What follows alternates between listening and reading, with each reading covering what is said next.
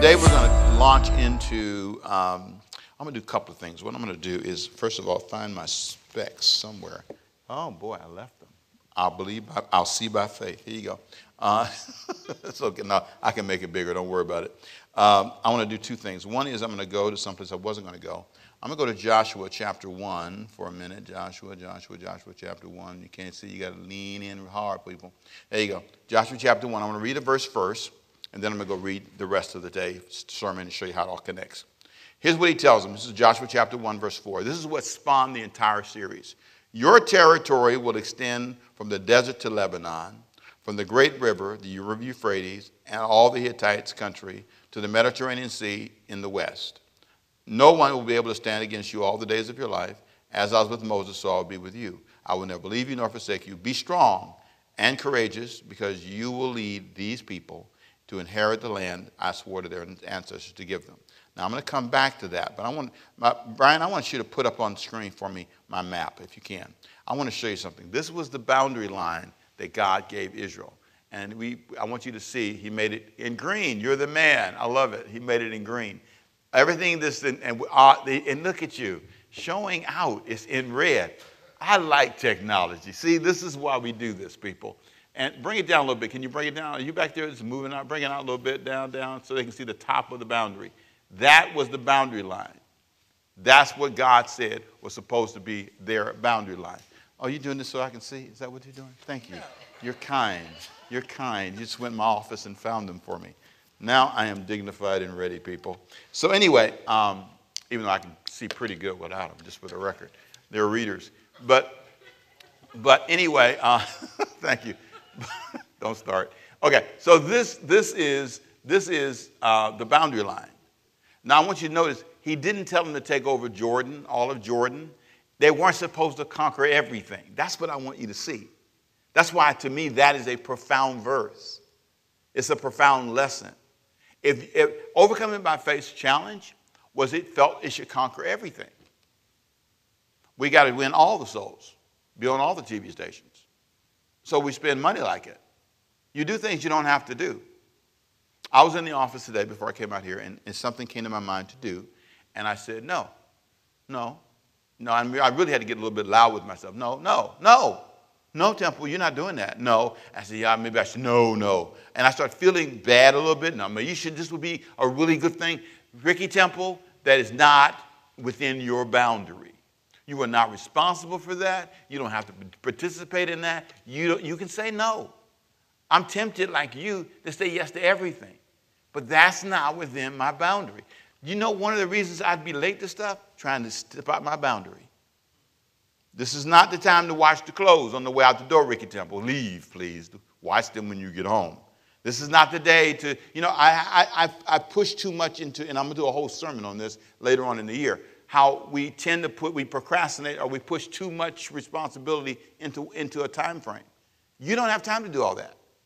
There's certain things you can't, I can't talk on the phone right now, not be successful. There's certain things I can't do and if I really want to be successful in life, I have to understand my boundary lines. I love this teaching. If it don't help nobody, it's helping the brother. Trust me. So let me, if I can, plow through for a minute here and take you to, a, to, to the bottom line of the day's teaching. Now, there are three, three teachings, and if you missed any one of these, you can get them online. They're all on demand. It's called, the series is called Boundary Lines. And there are three things I want to talk about. First of all, in the first sermon, I talked about what you're not supposed to have and it's called This Doesn't Belong to You. Excuse me, and grant, hey, this ain't yours.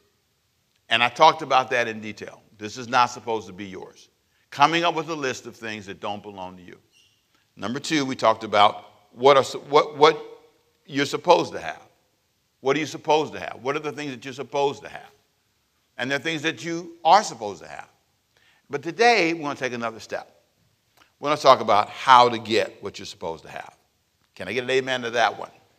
See, that's important because there are things that are supposed to be yours. And how do you get them? Now, here's what he said in verse 3 of Joshua chapter 1. I'm going to read this, and I kind of read a little bit of it already, but I want you to track with me because this is going to explain to Joshua how to get what you're supposed to have. Here we go. I will give you every place where you set your foot, as I promised Moses. Your territory will extend, here we go again, from the desert to Lebanon, from the great river, the Euphrates, all the Hittites' country to the Mediterranean Sea to the, in the west. No one will be able to stand against you all the days of your life.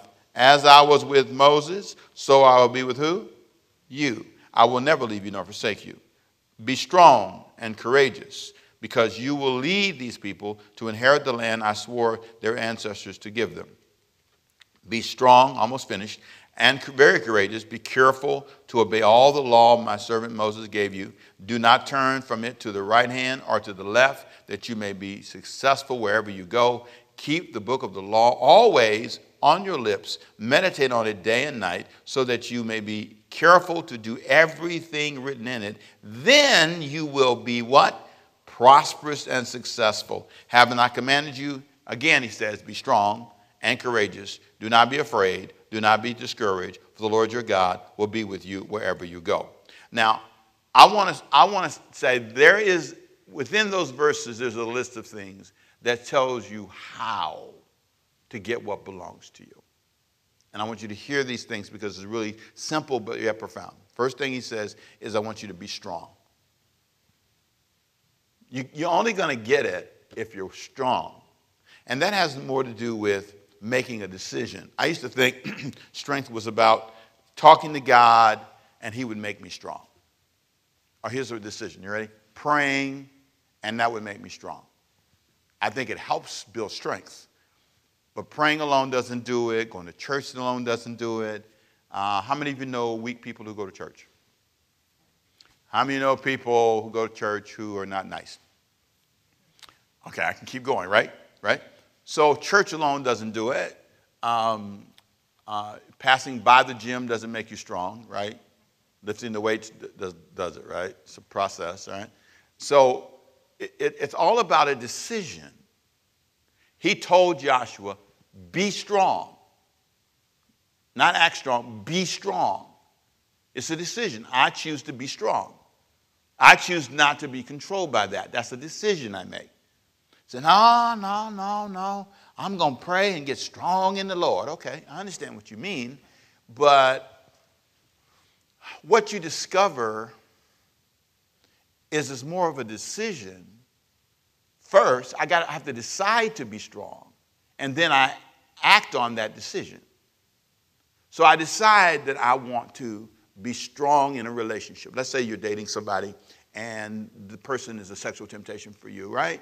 and you say, okay, um, I don't want to do A, B, and C because it can lead to D, E, and F. So, because I don't want that to happen, we're not doing A, B, and C. Okay, now that's a statement. Okay?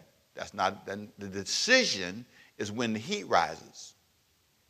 The decision is when we're in a position where we can go all the way to Z.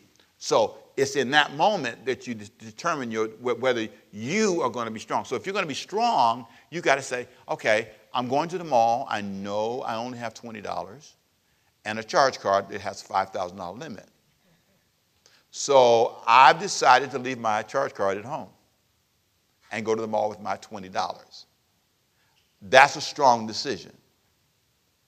It's a strong, it, it I, I learned in my life that most of the time when I was doing things that were weak it's because I really wasn't determined to be strong.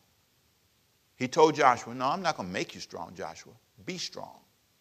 Now, I believe that God working and praying and all those things help you build strength. I believe that. But it starts with you making the decision. Here's what's true you'll never have what you could have if you don't decide to be strong. Never. Just be a prayer, something you talk about, you just decide to be strong. You know how you can tell?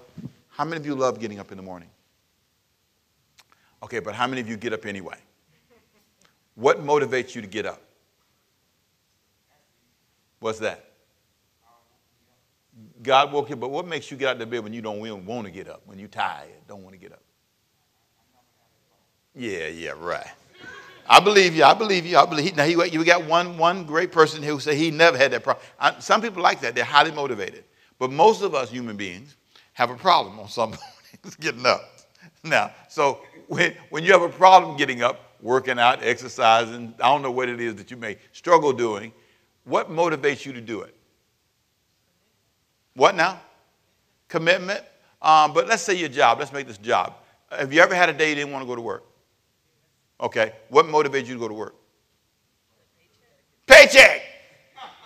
I'm waiting for that one. I'm waiting for a paycheck, right? Right? Because if you don't go, what would happen?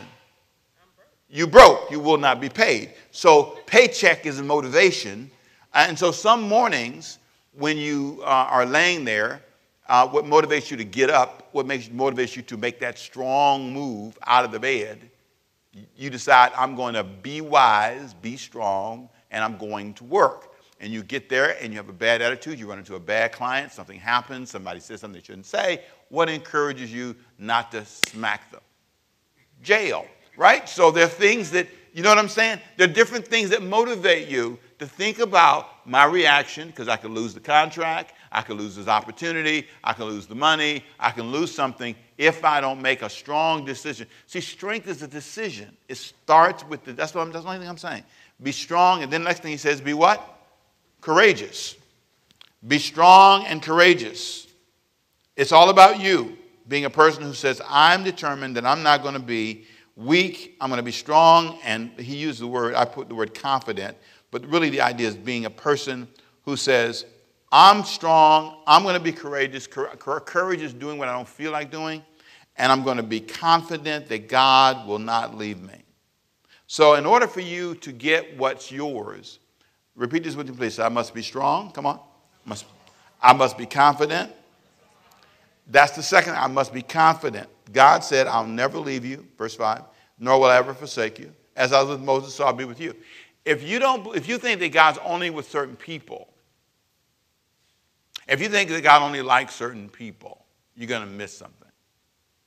I think there's something about you embracing the possibility that God's hand is not just on Pastor Rick, it's not just on bishops and apostles, but it's on you.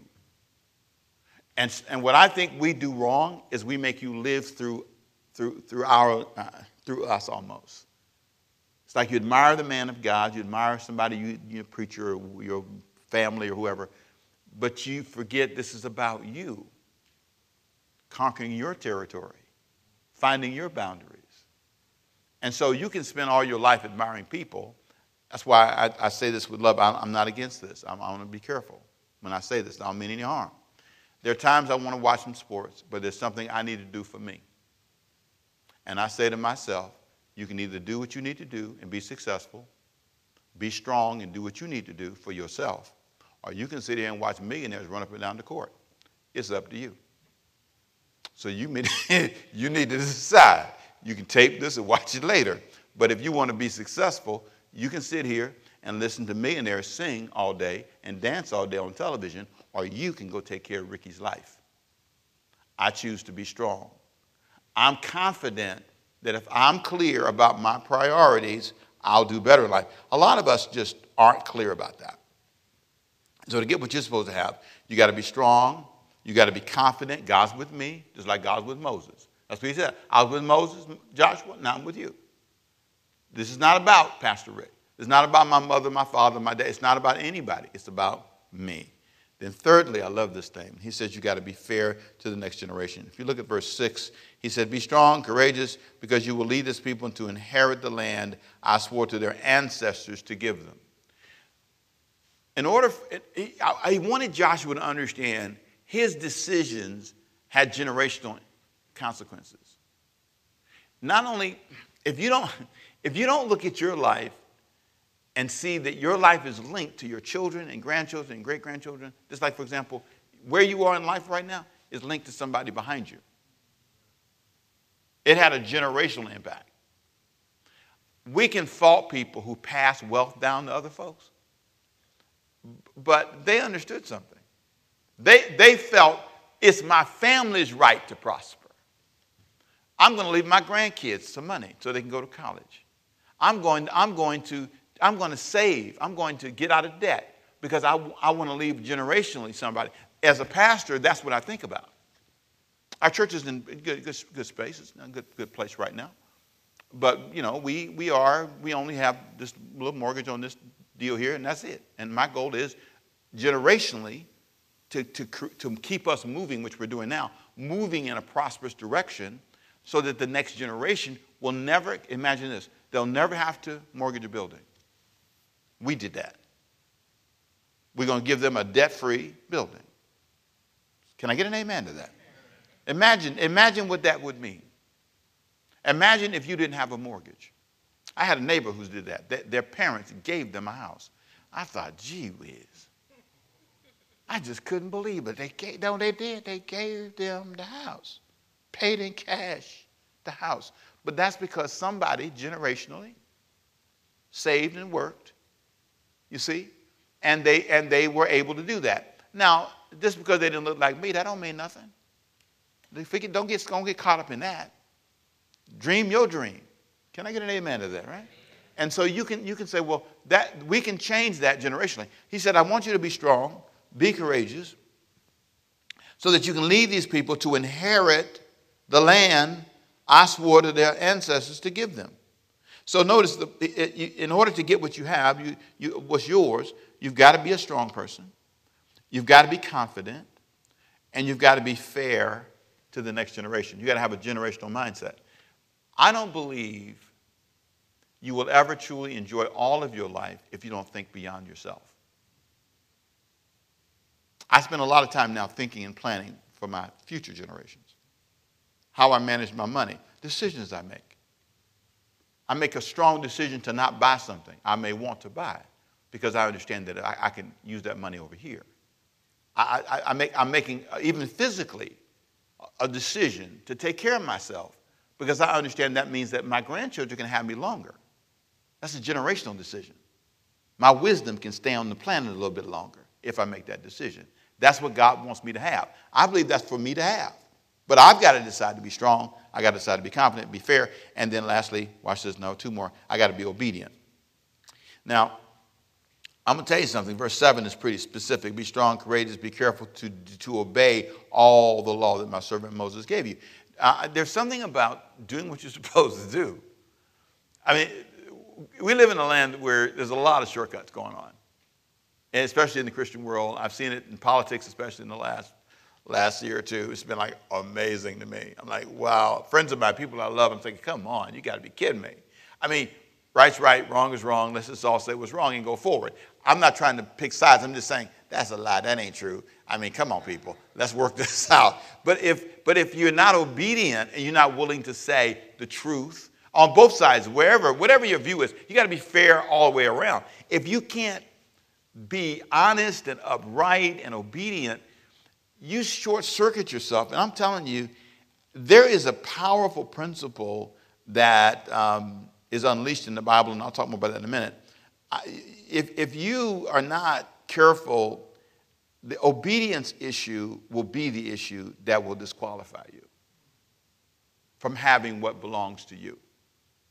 You're not obedient consistently enough to deserve God's best. You're not. If you're not consistent, how do I, what gives me the right to deserve this degree if I don't study?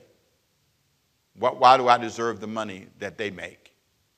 Do you deserve the money that you admire? That's the question. Do you deserve it? Have you earned the right to be respected at that level?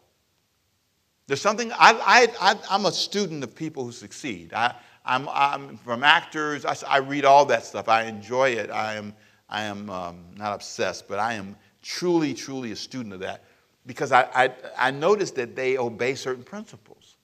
They get up in the morning. They take, you know, they, they make certain sacrifices. When you hear the story of Steve Harvey, which is an amazing story, I mean, you know, he may say some bad words. He admits it. At least uh, I say, you know, I can't go along without cussing. But one thing that's true, he ain't lazy. And there's something about that you have to admire tenacity. You have to admire that was in his 30s when he really struck it. You know, you hang in there, you, you keep trying. There's something about those things you see. And I want to be careful that we don't define obedience so narrowly and think, okay, obedient to God. So you think that's like pray, go to church. That's easy stuff. The hard stuff is not eating all that food you ain't supposed to eat. The hard stuff is not hanging around people you're not supposed to hang around. The hard stuff is being able to listen when you're wrong. Obedience to the law, obedience to the word. The word tells you those things. Being willing to change directions. And there's something that's hard for us, and a lot of times that's tragic. So here we go. How do you get what you're supposed to have? Got to say, be strong. Come on. Say, be confident. Be fair to the next generation. Be obedient. And be careful. I love the fact that he says that. Do not be afraid. Do not be discouraged. Be careful. You to be careful that you, you watch. You be careful to obey. Be, be careful. There's that sense of caution that you live with. If you want certain things in your life, that's what you have to do. Now, I want to switch gears here for a little bit, and I want to entertain questions. So I've said a lot, and uh, I'm going to let you ask me questions online. And uh, I have my three questions, like I always say. Then I'm going to introduce you to our next series. I've got a next one coming next month. I promise you it's going to be great. But let me, if I can, see if we have any questions online or uh, in the audience about anything I've said so far. If you got a question about anything I've said, raise your hand and, and get a mic to you. Anybody have a question about anything I've said? Anything at all before I entertain you my questions? I see, uh, see some people talking online. I got to go to the Holy Land. Okay, I see that. And all that good stuff. All that was good. Waters of the Red Sea. Oh, you so you saw the boundary line, Sam. I see. God bless you. Good. Anybody else had a comment? Yes, you have a question. Okay, do me a favor. Could you grab that mic right there? Aren't you working today? Thank you so much. You just that's a PK. That's right there. That's good. Right there. Okay. Okay. Right here. Right here. Sorry. There you go. Thank you. You're fine. Thank you. What's your question? So you said to be strong. I was wondering how you'd be consistent in making strong decisions because it's easy to make one strong decision. Like it's easy to get up and go to Pull your the mask down just a little bit so I can hear you. It's easy to make. Or my question was, you said be strong, Mm-hmm. but how do you be consistent in making strong decisions? Because it's easy to make a strong decision one day and then when something happens that you don't expect, to fall off the train a little bit. So how do you just work to keep that consistency? Being strong is not falling, is not a life where you don't fall off the train. Strong people fall off the train, get back on the train. The, pro- so the strength is they keep getting back on the train.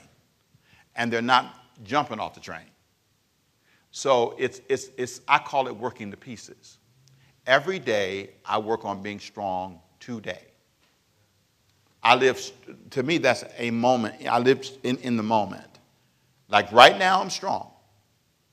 Say something bad to me, I got to think about it again. You understand? It's not like you get strong one day, one juice of strength, and all right, I'm strong now.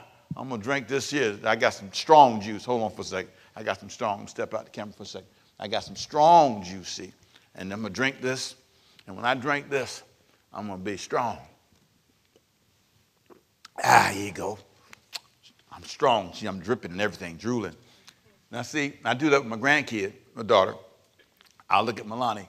I said, Milani, this is, I, I take vitamins, right? So I'll take some vitamins. I said, now this is my handsome pill. And when I take this, I'm going to be handsomer. And she says, you're going to be the same.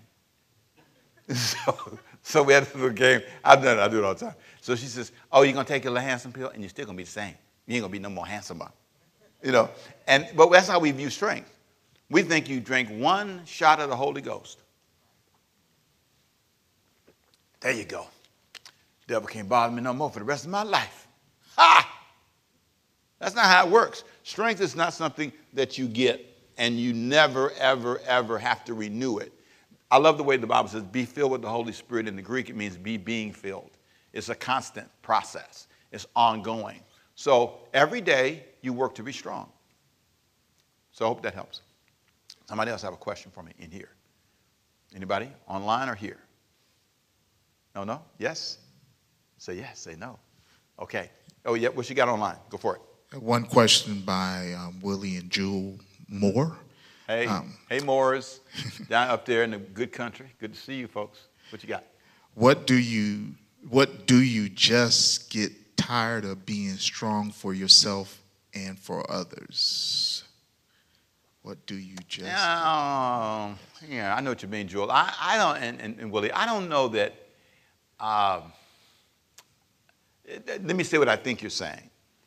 There are times you get tired of being strong for your family.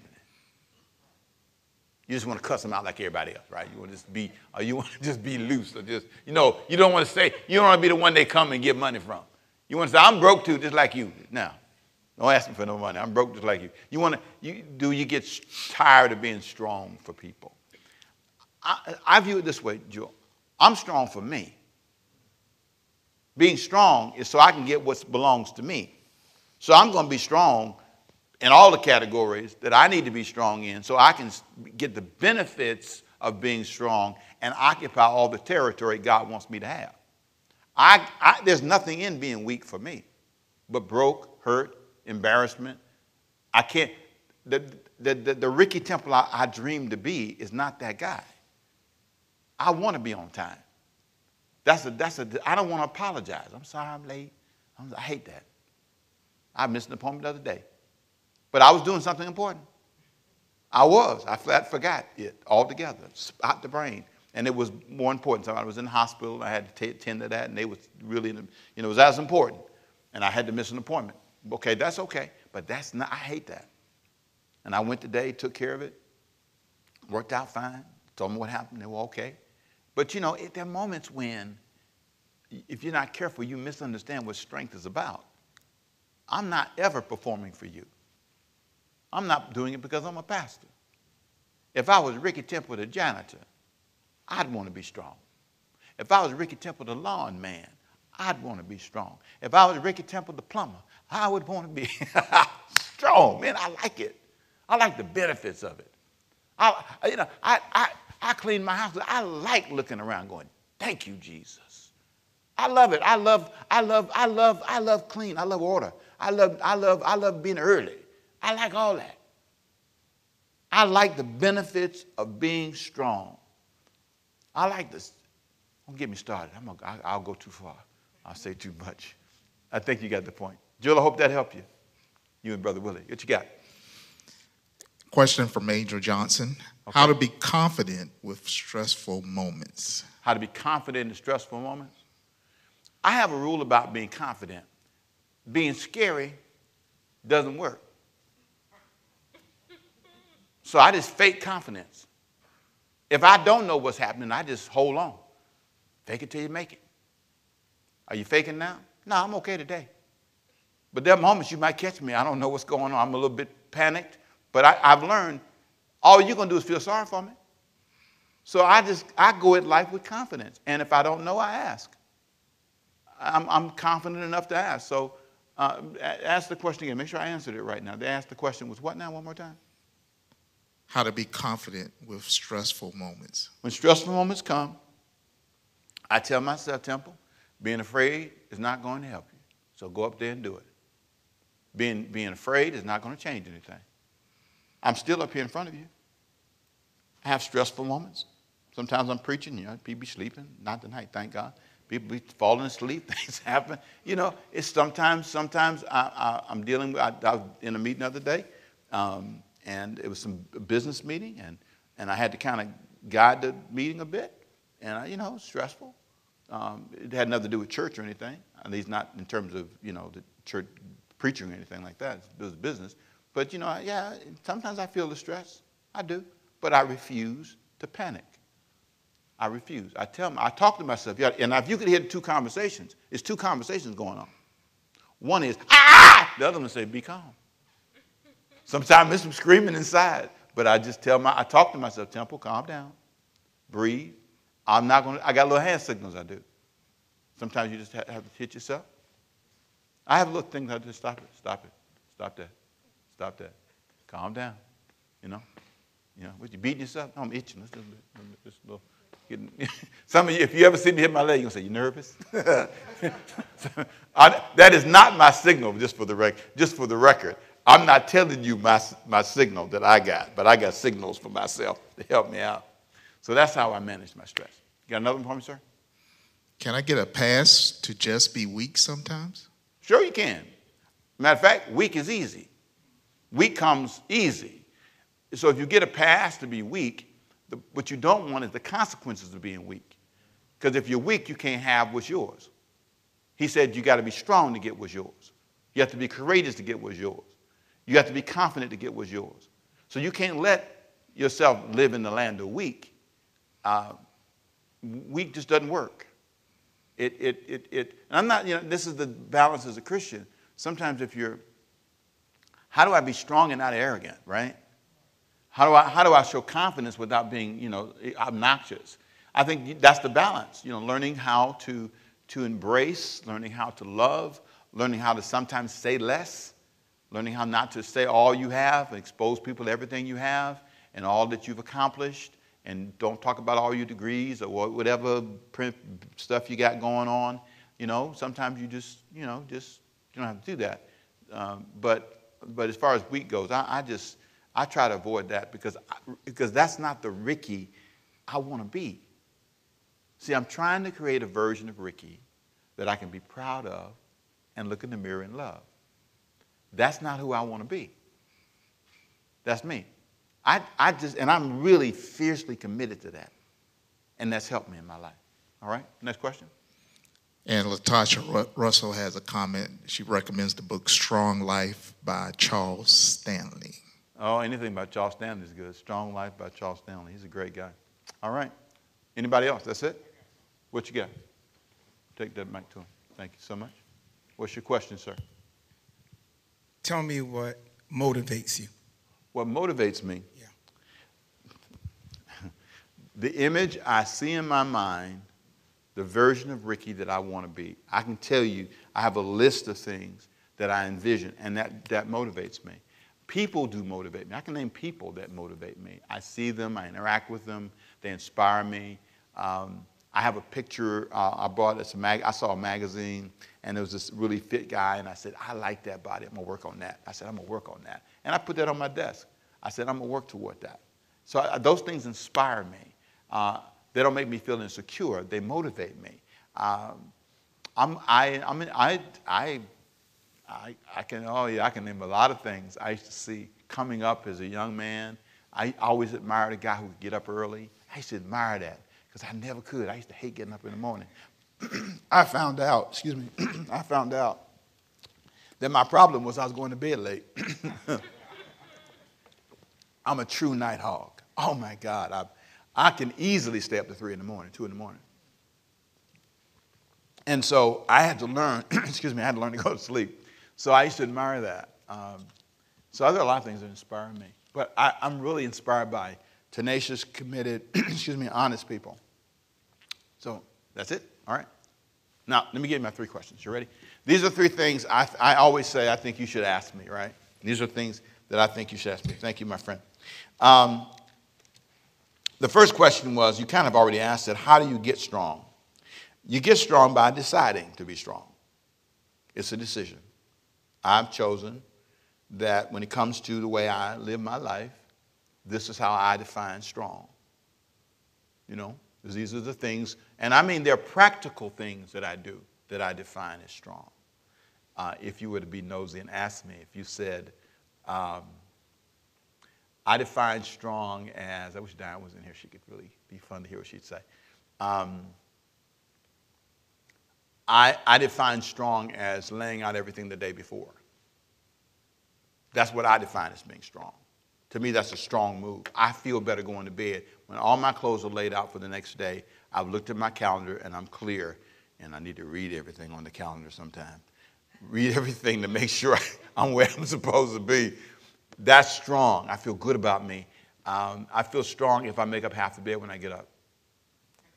The uh, I know it's petty. It is. I feel strong. You ready? Here's a big one.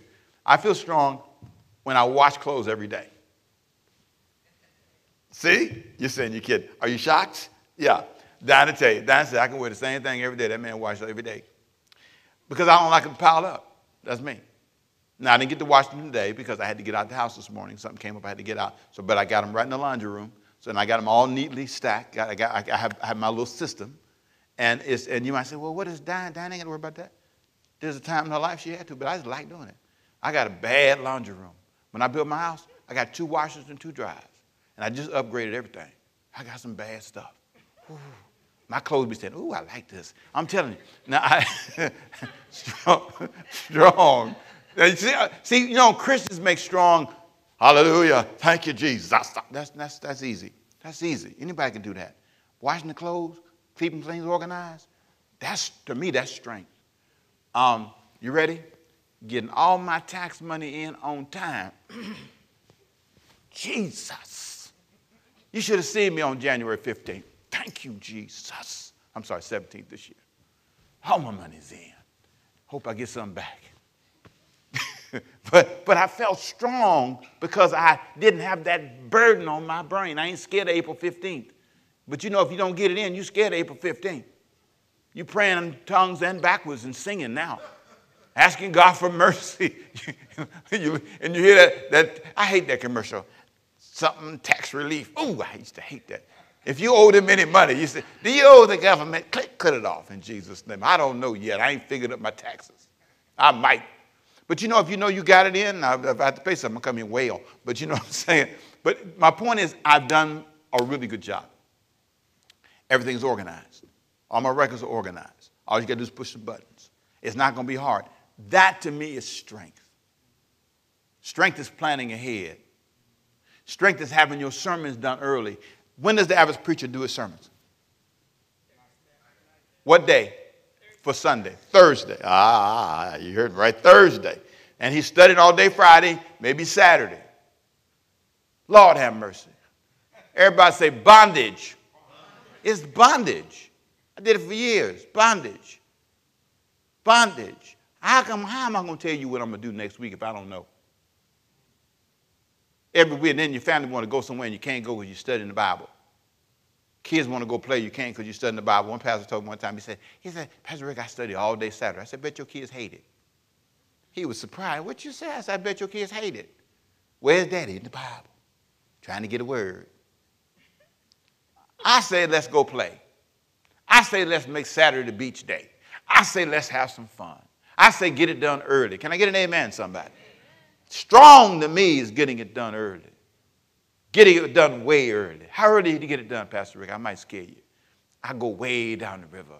I work early. I love being, I love being prepared. Then I don't have to get up here. At least I know what I think I want to say. But when you don't know what you want to say, you got to fake it. Come on now, talk to me, somebody. I know I can find my way. I, now, and there's two conversations. Where was I? Where was I? Where was I? You know, you get lost, you be confused. It's horrible. It's a horrible life. How do you know? I've been a preacher a long time. I'm trying to tell you. I counsel them. I know they're under pressure. Talk to me. I know y'all ain't with me today. I know because you don't know where you at either. We all scared. We all frustrated. I, okay, let me stop. I'm sorry.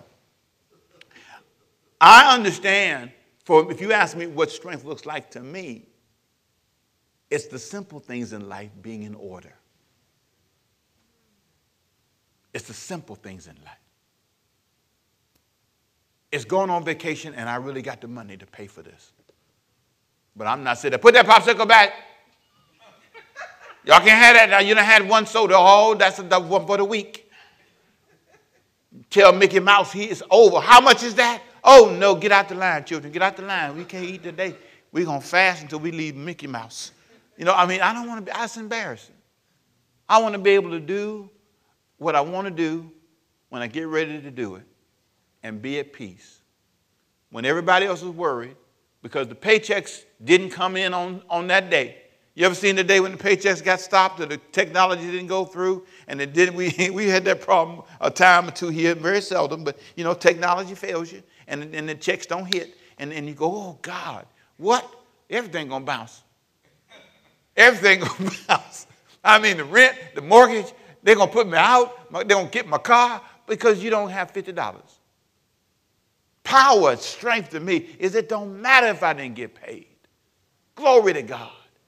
I got money, hallelujah, and I'm blessed if I don't get paid. Now I want to get paid, but if I but if I don't get paid today, I won't be crying and wailing. Can I get an amen? That's, that's strong to me. I'm sorry. All right. I hope it helps you. Y'all like that? Good. How much will my choices affect the next generations? How much will your choices affect the next generation? it, how much did it affect you? How much did the decisions of your previous generation? Remember, he told Joshua, he said, I want you to, I want you to understand the generational impact of your choices. So that you can, and so he said verse 6 be strong, courageous, because you lead these people, because you lead these people to inherit the land I swore to their ancestors. So, how, how much did your family's decisions and choices affect you? You're going to have the same impact on the next generation.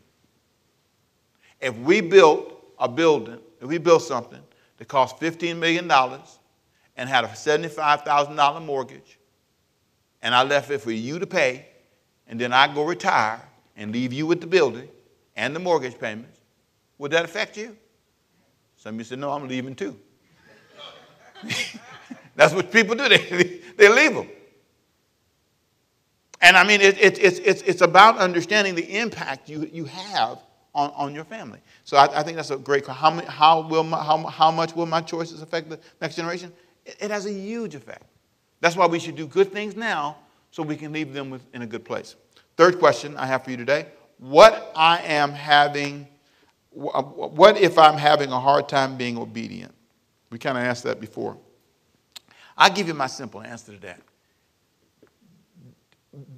Be honest about the cost of disobedience. Here's what I say bad decisions lead to bad options. Bad decisions lead to bad options. I, I, just, I just see people make bad decisions. And I, and I say to myself, that's a bad option. You have very few options now. So, what you want to do is reverse that and understand the power of making good decisions. And there's more stuff there in sermon in the notes there that I can talk about. But I want to switch gears now, and I want to talk about next time. I want to talk about. Um, I'm going to see if you've got any other questions before I go on, and I want to tell you about our next series that I'm going to do, and I'm going to give you four points that I want you to take home with you. This is hot off the press. You're going to love it. Our next series is amazing. How many of you enjoyed this series? Did you did really? Did you enjoy it? Okay. Before I introduce the next series, let's talk about what you like specifically about this one as I close this one out. What did you like about this series? What was it that stood out in your mind? All that stuff about boundary. What, what did I say that you really liked? Raise your hand. Shout it out for me. What'd you like? What'd you like? Well, I'm used to ministry, so just the interaction. The interaction. You, Get, take, take, take, take the microphone to her for me, would you? No, you're fine. You're doing great. I just want, I want to make sure everybody online can hear you. See, you got Willie out there, and Willie said, I can't hear what she's saying. What's she saying? See, so tell me. Go ahead, yes. Um, I was saying that I'm new to the ministry, so I enjoyed the interactive piece of the, um, of the, of the Bible study. And just the fact that you had in-person Bible study um, was awesome. So I, I enjoy that the most. Thank you. Somebody else. Okay, now online, do the same thing. Type in what you liked about it, and he's going to read some of your answers, what you liked about the study. Who else had a thought? Some, some, now, this is where you, I tell you about preachers needing to feel good about themselves. Okay? If you don't say anything, pastor's going to feel bad, see? All right, go ahead. What do you think? I like when you said that um, God doesn't want us to have everything like um, most pastors preach. And it does make you feel like something's wrong with you because you don't have everything you know, and then here's, you know what I love that statement? If God did it for me, God can do it for you. God put me in the NBA, so you can be in the NBA. Right?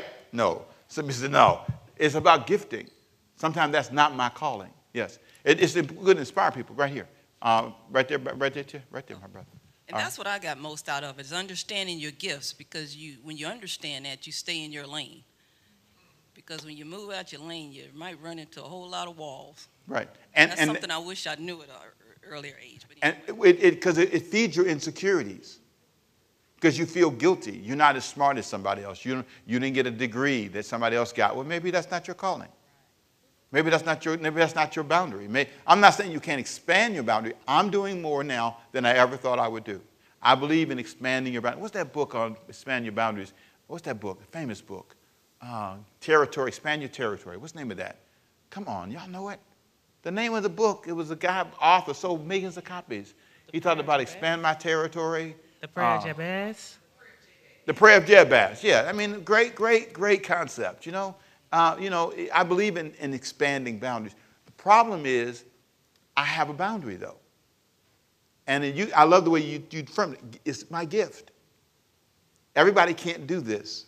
That's okay. You shouldn't do it. You should do something else. So anybody else, in a couple of moments, make me feel good about myself. Y'all help a brother out, okay? yes. Um, I liked when you told the story about when somebody made it up to heaven and God was like, You don't want to look in that room because that was all the things that you could have had, but you just weren't ready for. So, yeah, just knowing that you have to make the right decisions and be prepared for like some of the things that God does want you to have. And I told the story about how I was one kiss away from not being Pastor Rick. Some of you said, What's that? I missed that sermon. What happened? What happened? Well, you wasn't here. I ain't going to tell it again. No, no, no, that- you're right. That, that I, I, I, I, was, I was somewhere, and this is, I'm not putting any shade on the person, but I knew that I, I was supposed to come and see Diane. It was December 1980 and I went to visit somebody, and it was somebody I used to date way back. And I was sitting there, and I was like this. I was sitting down, and we were just talking. She said, "Where you going?" I said, "I'm going to, I'm going to Savannah, and I'm going to, and I, who you dating now?" I said, "Well, I'm dating." I told her who I was dating, and she said, "Well, you ain't gonna marry now, are you?" I said, "Well, I ain't saying I ain't like I didn't come to give those kind of, you know, answer those kind of questions." But you know, and in that moment, the person started easing up toward me, and I knew it was time to move. And, and one, see, in that moment, if I'd made the wrong decision, I think I was deciding to be Pastor Rick or not. In that one moment, I was deciding whether I was going to have the love of my life or not. In that one moment. So I said, All rise. And I got up. And I walked out the door and I ain't turned back around. I'm going to tell you something. There are moments when you have to decide what you want to be. You know, I love that. That's, thank you. That's a wonderful insight. You reminded me of that story, that other story I told. Somebody else, anyone before I go? Anything online? What you got online, sir? We have a few comments online. What you got? Uh, Yosetta Eatman, knowing what I'm supposed to have and not conquering everything. Mm-hmm. Carolyn Jeffrey, I like the book suggested concerning dealing with adult children. Yes, that was a couple of days ago. I talked last couple of sermons ago. Yeah, dealing with your adult children. Yeah, that was great. What else? Latasha Russell, uh, day one statement you made, Pastor Rick. It's a good thing to come to a place where I am happy, where I'm over overreaching. Mm-hmm. You kept hitting that point the whole series. Yeah. I, I, I don't know if you're talking about overreaching, as in there's something I hadn't talked. Stretch goals or reaching beyond your boundaries where you were, or doing more than you thought. I'm glad you enjoyed that. There is something I believe. I believe was IBM had it. It was called stretch goals. No, was IBM, or was it um, Jack Welch? One of them. It's called stretch goals, where you say instead of saying, and I believe in this. Instead of saying I want five dollars, say I want fifty dollars, but you end up with twenty-five. So I believe in stretching the boundaries. I don't want you to leave here thinking I don't believe in stretching the boundaries. I believe in stretching the boundaries. I just don't believe in having boundaries that don't make any sense. And, I, and sometimes they may make no sense to me. Like, for example, I'm living a life that almost didn't make sense to me. So I believe that you can have, but whatever, there is a, my point is there is a boundary. I believe in stretching, and if I look and say, well, that's not what I, I, I stretch out here, $50, but it should be 25, I can live with 25. I can accept my gift wherever that gift is. I may not be a $150,000 person. I may be an $80,000 person. But I can live within that 80000 and be a happy person. I'm not going to spend my life frustrated because I'm not a $150,000 person. So it's all about balancing all that out. And sometimes jealousy makes, us, makes it hard for us to do that. You know, we think it's every, we're supposed to have everything everybody else has. And I think it's important. So thank you for saying that. Yes, go ahead. Damon Taylor, thank you for explaining life's boundaries and how our decisions affect those boundaries. Good. All right. Pat Sharp, the, the importance of your behavior and choices will impact generations to come.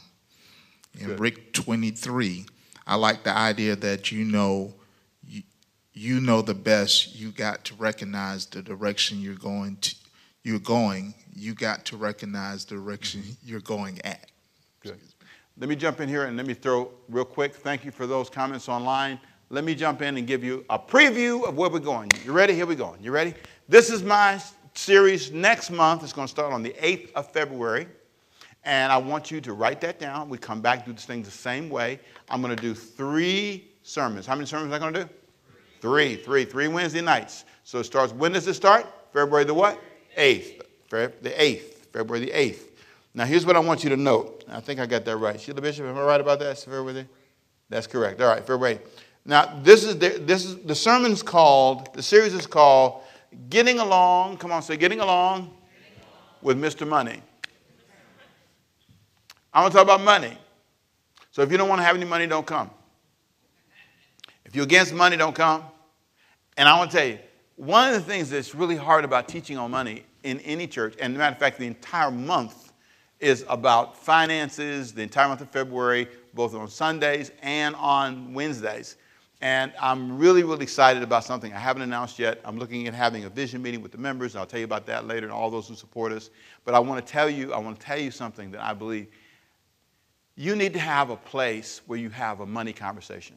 I don't know if you have a person like that in your life or not, but I have people where we have money conversations. I mean, we just talk about money how much money I make, how much money I do, what I do with my money.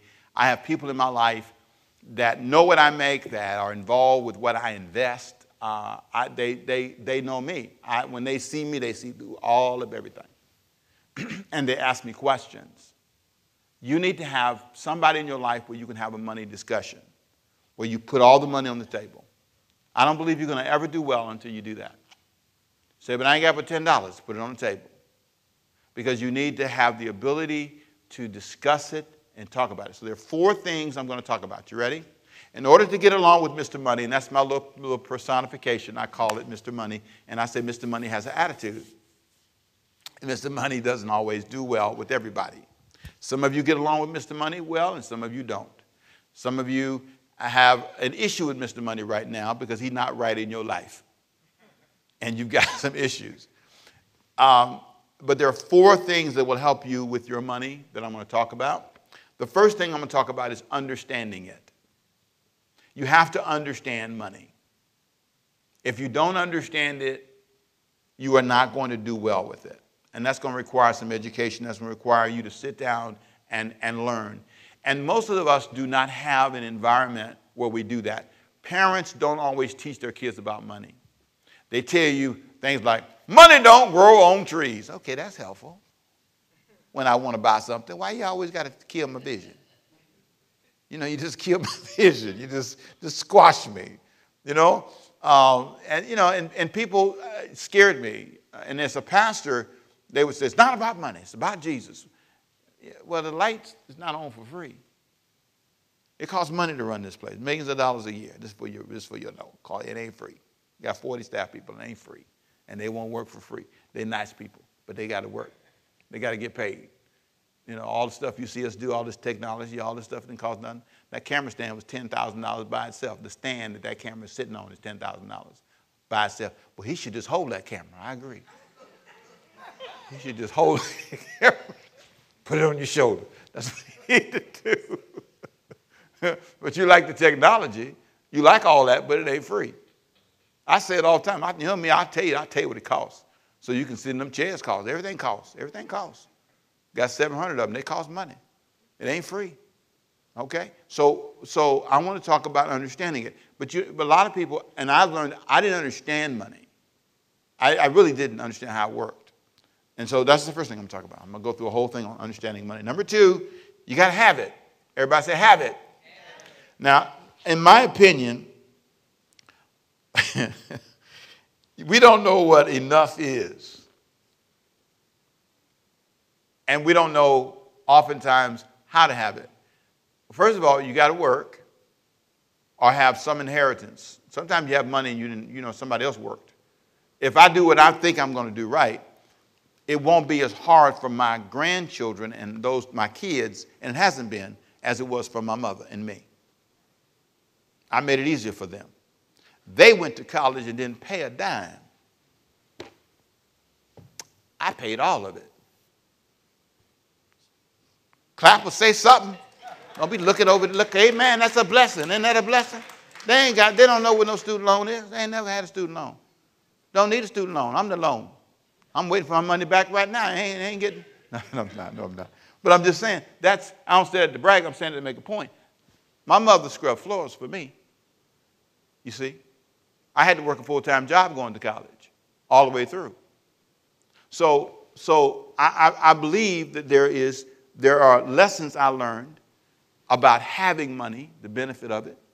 So we're going to talk about um, understanding it, talk about having it, and I'm going to say this. I'm going to tell you this real quick. I think that our definitions of what having money, having money is low. Most of us have a very low definition of what having money is. Um, I'll tell you a statistic that's kind of a sidebar observation, just kind of a quick thought.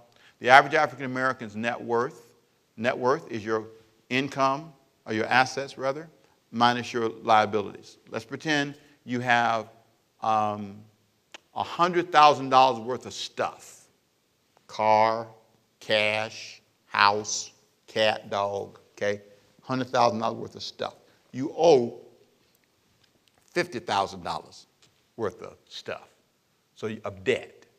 So you take the 100,000 minus the 50,000, that gives you your net worth, which is what? 100 minus 50 is what?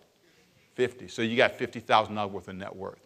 The average African American's net worth is $12,500.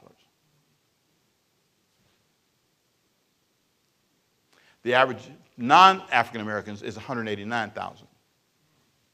That's their net worth. That's why some things are more possible. I ain't whining, I ain't complaining. Them, them, them just bees the facts.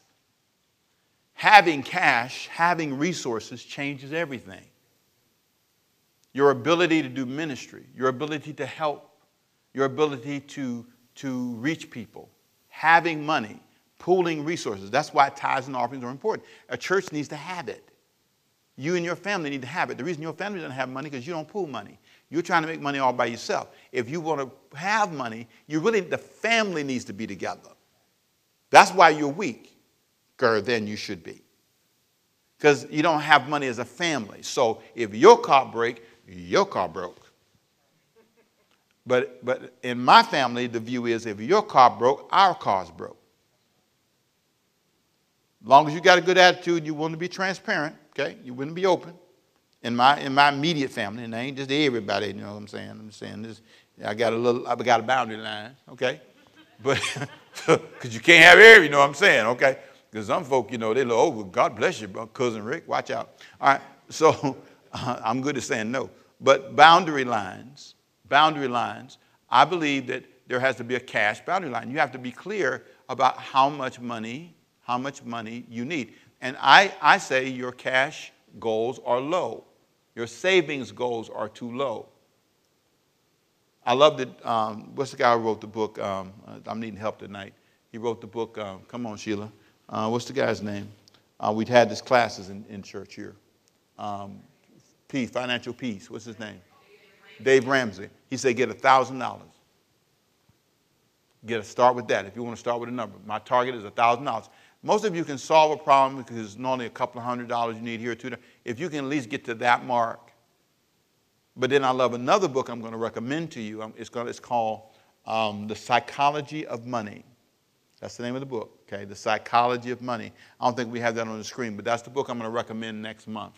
And in that book, he talks about saving for no reason. He said, getting to a place where you can do what you want to do, when you want to do it, because you have the money to do it. His daddy worked for, in the first chapter, talk about his dad worked as a doctor, but his dad saved and saved and saved. And at 20, after 20 years of working in emergency rooms, one day he just quit.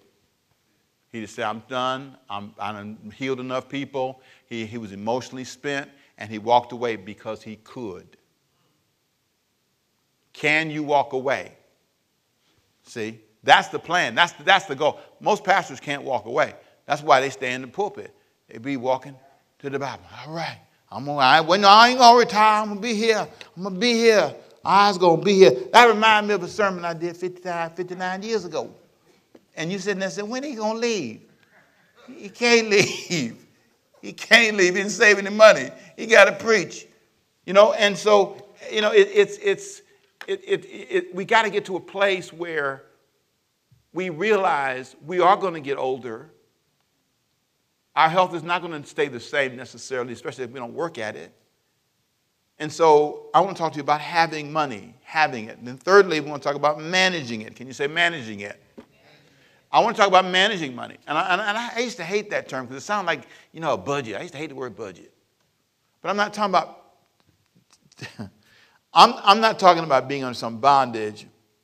I'm simply saying explain the facts about your money. Here's what I think is a mistake. Most of you never told your kids what you make in salary. And you don't tell your, show your kids the bills. They don't know what anything costs. And when you die, they won't know. They won't know how to get to any money. They won't know how to get in your accounts. That you have no will. You have not. See, managing your money is about teaching and explaining and putting it all on, putting it in a place where it's clear. Nobody explained uh, it to me. Not really. Not really. There's something about explaining it and showing, showing them how to manage it, how to pay bills, how to put things in perspective, how to pay off debt, how to manage it.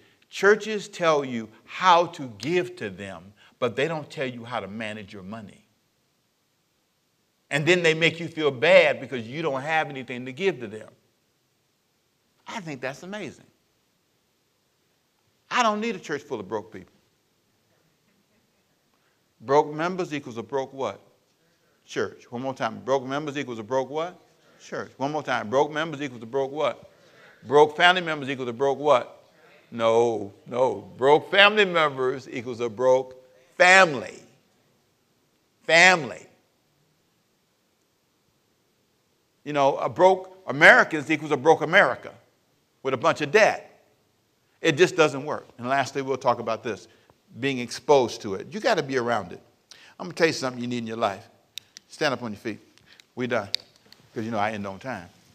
Uh, you will never be better until you're around people that are better. There ain't nothing like being with somebody who dressed right and say, Where you going to be looking like that? It's, it's, it's nothing like it's nothing like it's nothing like being exposed to it. And that's what I want to talk about. I want to talk about exposure. And I believe that part of that should be in church, part of that should be in your family, part of that should be in the community. You need to be around people. Some of the, and I'll talk about some of my exposure. You, did, you may not know this. I used to work in Beverly Hills on Cannon Drive, as a, as, and I worked at a brokerage firm called Cantor Fitzgerald Brokerage Firm. They lost more people in the trade center catastrophe than any other company. Last time, 400 staff people died, I think it was. Cantor Fitzgerald, so I used to work for. And I was a gopher, I was in college. But I, they had money. And Pastor Rick used to make the bank deposits. How much did you deposit? Ask me that question. Millions every day. And I used to have to bring back the receipt. Five million, 10 million, 12 million. I'd be in line. I saw the brother, I forgot his name. He's a celebrity. He's behind me in line when I was making one of the big deposits. My boss, my boss, I forgot his name now. He was, he was in, uh, anyway, but um, something junior. I forgot his name. Anyway, but he, uh, and, and, but I remember, I remember all that exposure. My boss used to say to me, Ricky, I want you to go down to the bank and give me about, give me some weekend money. You know what he used to write a check for me to go get? $20,000 for the weekend. I just got married to Diane. We was broke as can be. he, he, he, said, he used to tell me, he said, he said, you know, I like you. You honest man. Because you know the devil said, run. I used to, I, I remember I said, Diane, look. I said, look, look what I got had to go to the bank to get. I got to take it upstairs to it. And I, eh, 20,000, I mean, he, it was amazing. And it showed me what it was but it showed me what it was not. Exposure. Got a lot to talk about next month. You coming back? Come back online, come in person. Let's pray. Father, we thank you for our service today. We pray what we've talked about is help people and bless people. We pray that we lead with confidence and faith. Thank you for the word and thank you for this day. In Jesus' name, amen. Time's up. Y'all going home. Be blessed. Thank you. I'll see you next time right here online. The 8th of February, we start our brand new series, Mr. Money. Don't miss it. It's going to be great. Be blessed. Email me at pastor if you have a question. That's pastor at. Y'all be blessed. Thanks for being with me today. Bye bye. Take care.